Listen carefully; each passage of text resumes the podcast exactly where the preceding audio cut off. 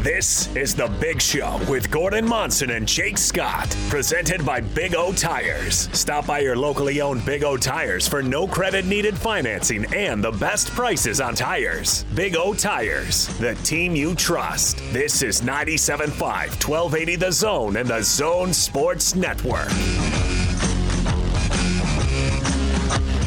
Big Show, Gordon Monson, Jake Scott, 97.5 and 1280 The Zone. Sounds of the week right there, brought to you by the Top 1660. It's back on the Zone Sports Network. Listen every day, 1:30. Hanson, Scotty G announced another member of the top 60 players in the state of Utah as he counts down to the start of the college football season. It's the Top 1660, presented by Cypress Credit Union and Icon, only here on the Zone Sports Network. We're live at Bullfrog Spas in Herriman, 70, 17 West, 118 South. It's their job fair. They are hiring. And if you're looking for a new gig, come on out. Got a little lunch for you as well. On-site interviews and, great benefits, great wages, a variety of different roles available. Find out if it's a good fit for you. 7017 West, 118th South in Herriman. Gordon, coming up here momentarily, we're going to talk a little USC football with Adam Grosbard. He covers USC for the OC Register. We'll find out if he's as high on Keaton Slovis as you always are. I was just a little ahead of the curve, that's all. You were ahead of the curve. Yeah. Because you wrote after his first game that he was going to be a Heisman Trophy winner. I did not say that. And you show me where I said that. It was implied. It was not implied. Was if you can find where I said that and it's in writing... then I will. I'll buy you lunch. Oh, okay.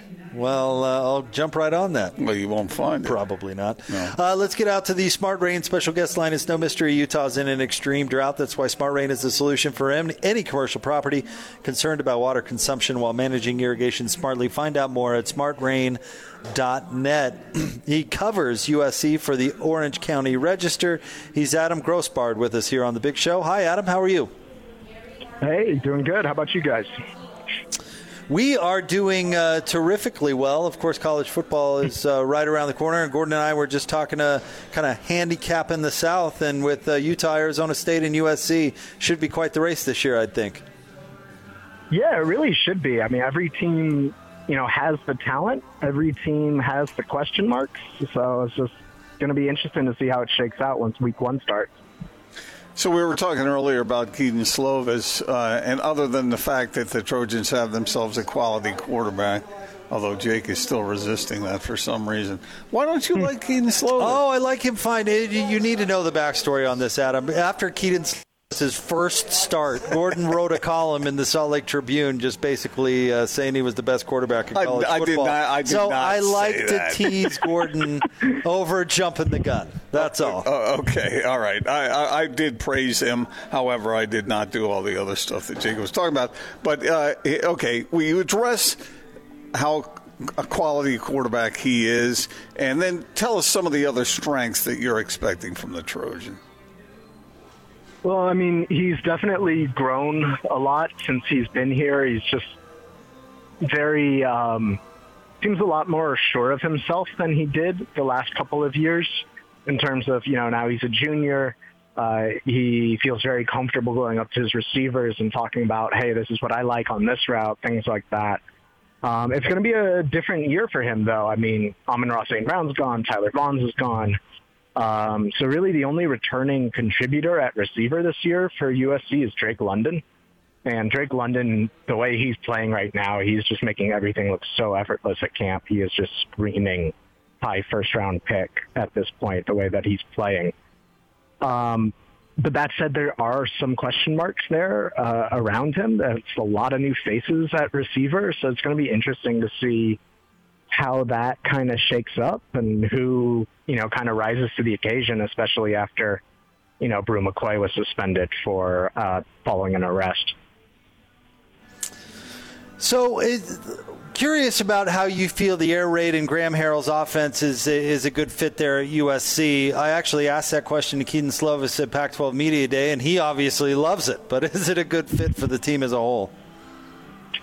I think it is, just based off of the fact that they are still kind of struggling to find a rushing identity. So the fact that they have, you know, very savvy receivers, if not guys who are totally veterans in this system, they're just very savvy and kind of know, oh, this is the way this corner is breaking, so this is the way I should break on this route.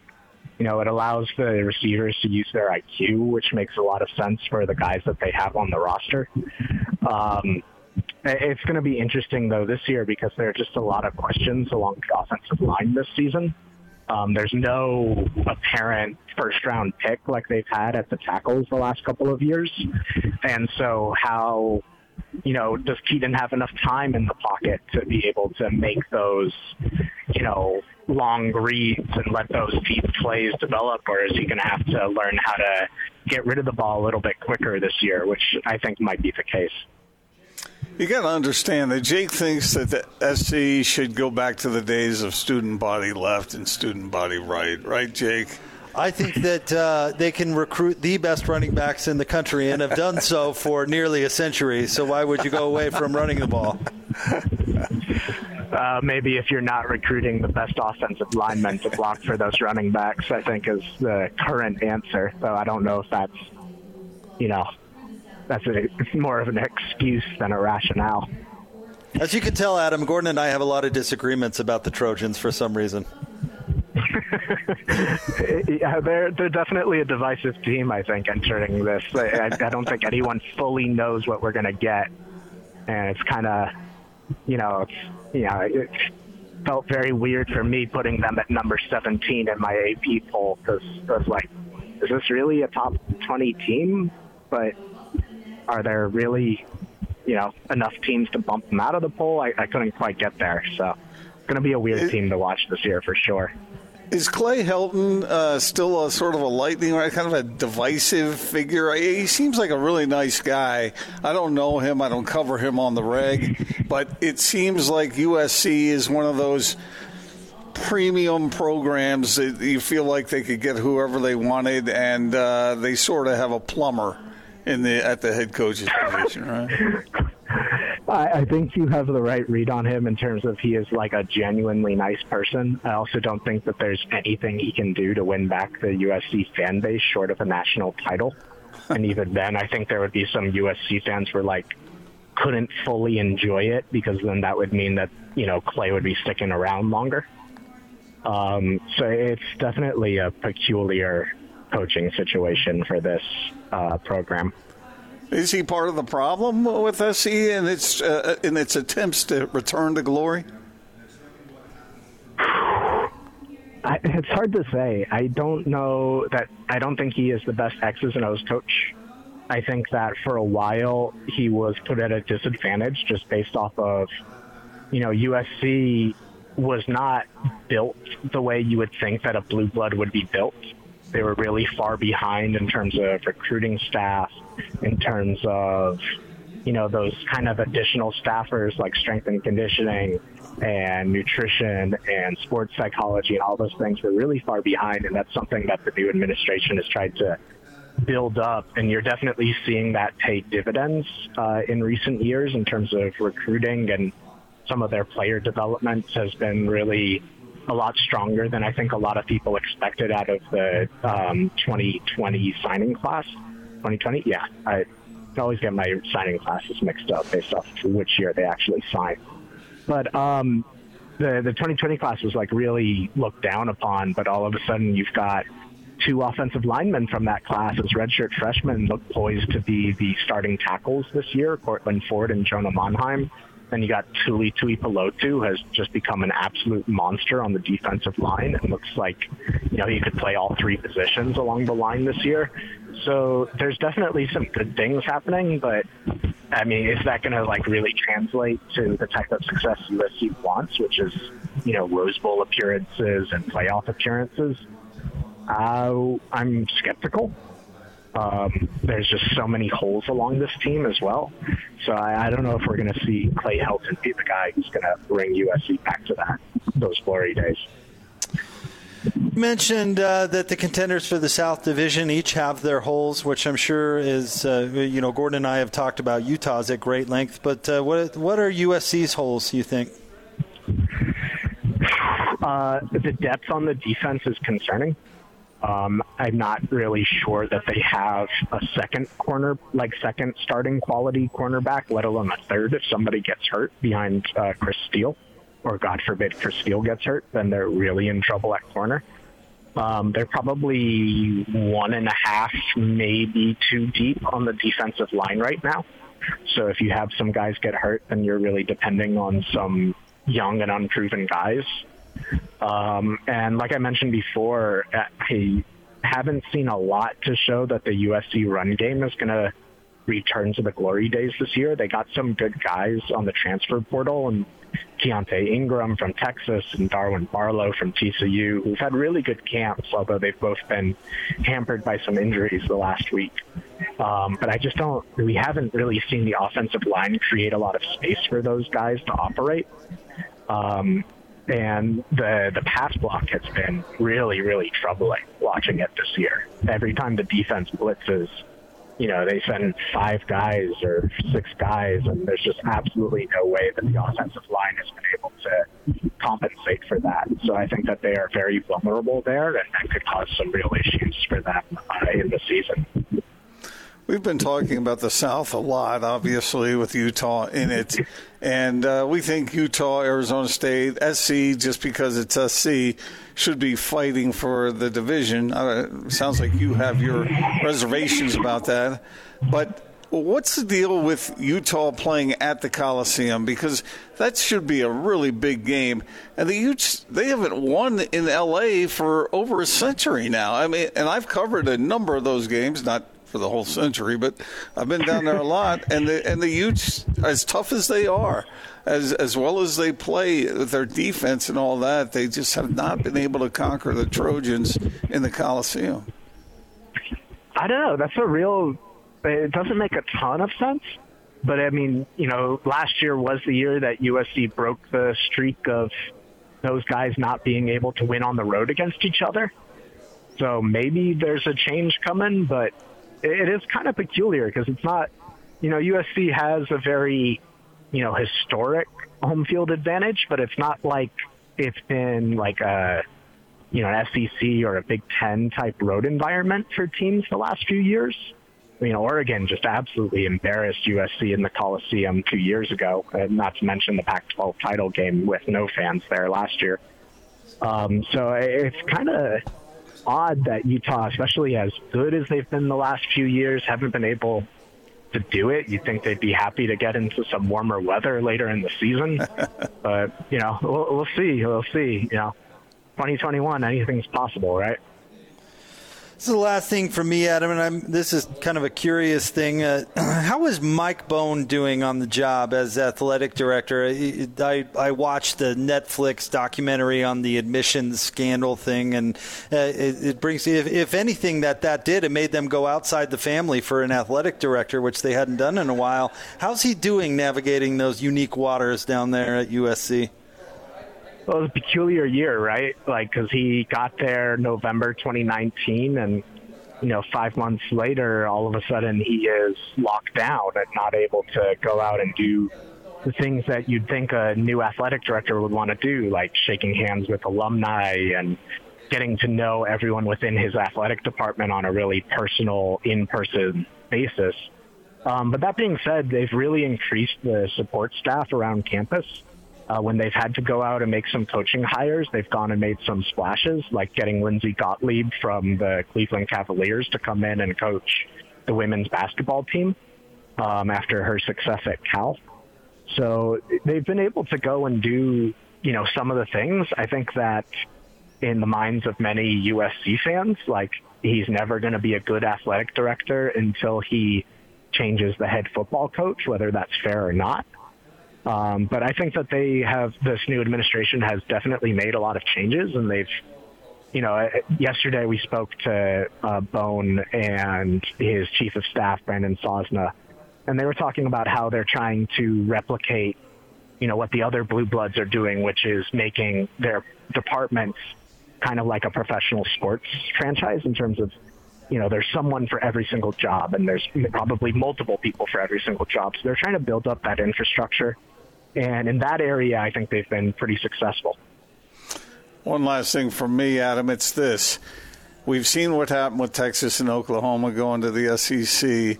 Is there any scenario under which USC would say, hey, we're not happy with what the Pac-12 has been doing, falling behind some of the other power conferences? We're the straw that stirs this drink. We're out of here. I mean, I think that is like a doomsday scenario for both USC and the Pac-12. I think that's like absolute worst case scenario. But Bone, you know, definitely made waves last year when he said, you know, USC, you know, it's not out of the question. Like, they could explore their options. They could think about going independent. He has not made any sort of comments nearly as inflammatory since then. I think that he and USC have been very impressed by George Pliauskas. Like, they've been very impressed with the new commissioner and the fact that he came to USC first of his campus tours to check everything out. And they were very impressed with, you know, it wasn't just like perfunctory, shake hands, take pictures, whatever. He came with like really thought out questions about, you know, what do you think about the possibility of an expanded playoff? What do you think about, you know, the possibility of adding games to the schedule if you are in an expanded playoff? Is that beneficial? Does that hurt the program, hurt the student athletes? Like, it was very thoughtful, and I think that they've been very impressed with the start of his term as commissioner. Well, Adam, thank you very much for jumping on with us. We really appreciate it. Anytime. Thank you. That's our friend Adam Grosbard, covers USC for the Orange County Register. I just keep thinking about what Norm Chow told me once about USC. He said USC gets what USC wants. The Pac-12 better keep that in mind, because that would be an unhappy day if the Trojans ever got to that point. However, they haven't been that great, you know. I mean... No, they have not. And if they get what they want, maybe they should get some better players on defense, because it sounds like they're a little thin. It sounds like that might be the issue with this particular team. Mm-hmm. So and they better score a zillion points with that air raid offense, because it sounds like they're going to need to. But even if they do continue on with the air raid, you still got to be able to run the football. And Adam seemed less than convinced that they would be really effective in that way. Do you really need to with the air raid? Because Leach runs it like 5 times a game. Oh, I don't know. I would think so, but that's just me. You do love that offense. Jake, I like a more balanced attack than that. But I do like utilizing enlightened football. You know, put the ball in the air. Because as Nick Saban has declared, you have to be able to have explosive plays to win in college football now. I say this every time you bring that up. That's really easy for Nick Saban to say. As I said, every time you say that, he said it in a coaching clinic to a bunch of people who weren't coaching in Alabama. So? What difference does that make? They don't have that advantage, and he knew they didn't have that advantage, and yet he said it was necessary for them as head coaches to do it anyway. Because he's trying to tell them how smart he is. Oh, is that the reason? He could run the wing tee, and they'd win every game. I like the wing tee, man. Fighting Blue Hens used to run the wing tee. They were winning plenty of football games before Nick Saban ever said that. But he's learned that you have to be able to do that. He used to stress defense, and he said, the heck with that. So what bad season forced him to come to that conclusion? Oh, probably one of those years where they didn't win the national championship. One of those where they only won 11 games instead of 12. It's the Utah loss still stings him, I'm sure. They got thumped in that game. It's a long time ago there, Gordon. He still remembers. So that's the loss. I just can't believe that you're living in the leather helmet days, the goldfish swallowing days, the wave the pennant days. Come on, Jake, get up to date. Yeah, hey, Jake, Nick Saban remembers losing to the Utes just like Keaton Slovis remembers losing to the Cougars. True. After Gordon's famous, I just don't know what you guys' deal is against Keaton Slovis. Running the football still works. At no point did I ever say he was going to win the Heisman. You exaggerate everything, but you're so one-sided when it comes to your approach to offensive football. It depends on where you're at. You think the Utes should do nothing but run the ball? You think SC should do nothing but run the ball? It's true. That's just not true anymore. It is true. It's not still true. It's not true. How good has USC been since they've gone to this offense? Well, I mean, yeah, but there's a whole lot of other factors involved, too. Namely, really nice guy Clay Helton as its head coach. How many conference championships Leach won? Jake, I'm not saying that it needs to be the air raid. I'm saying that you have to be able to throw the football more than 5 times a game. But this is that's the modern offense everybody talks about, Gordon. That's not archaic handing the ball off. And, man, has it had the moderate to no success. I'm done talking about this. You're impossible.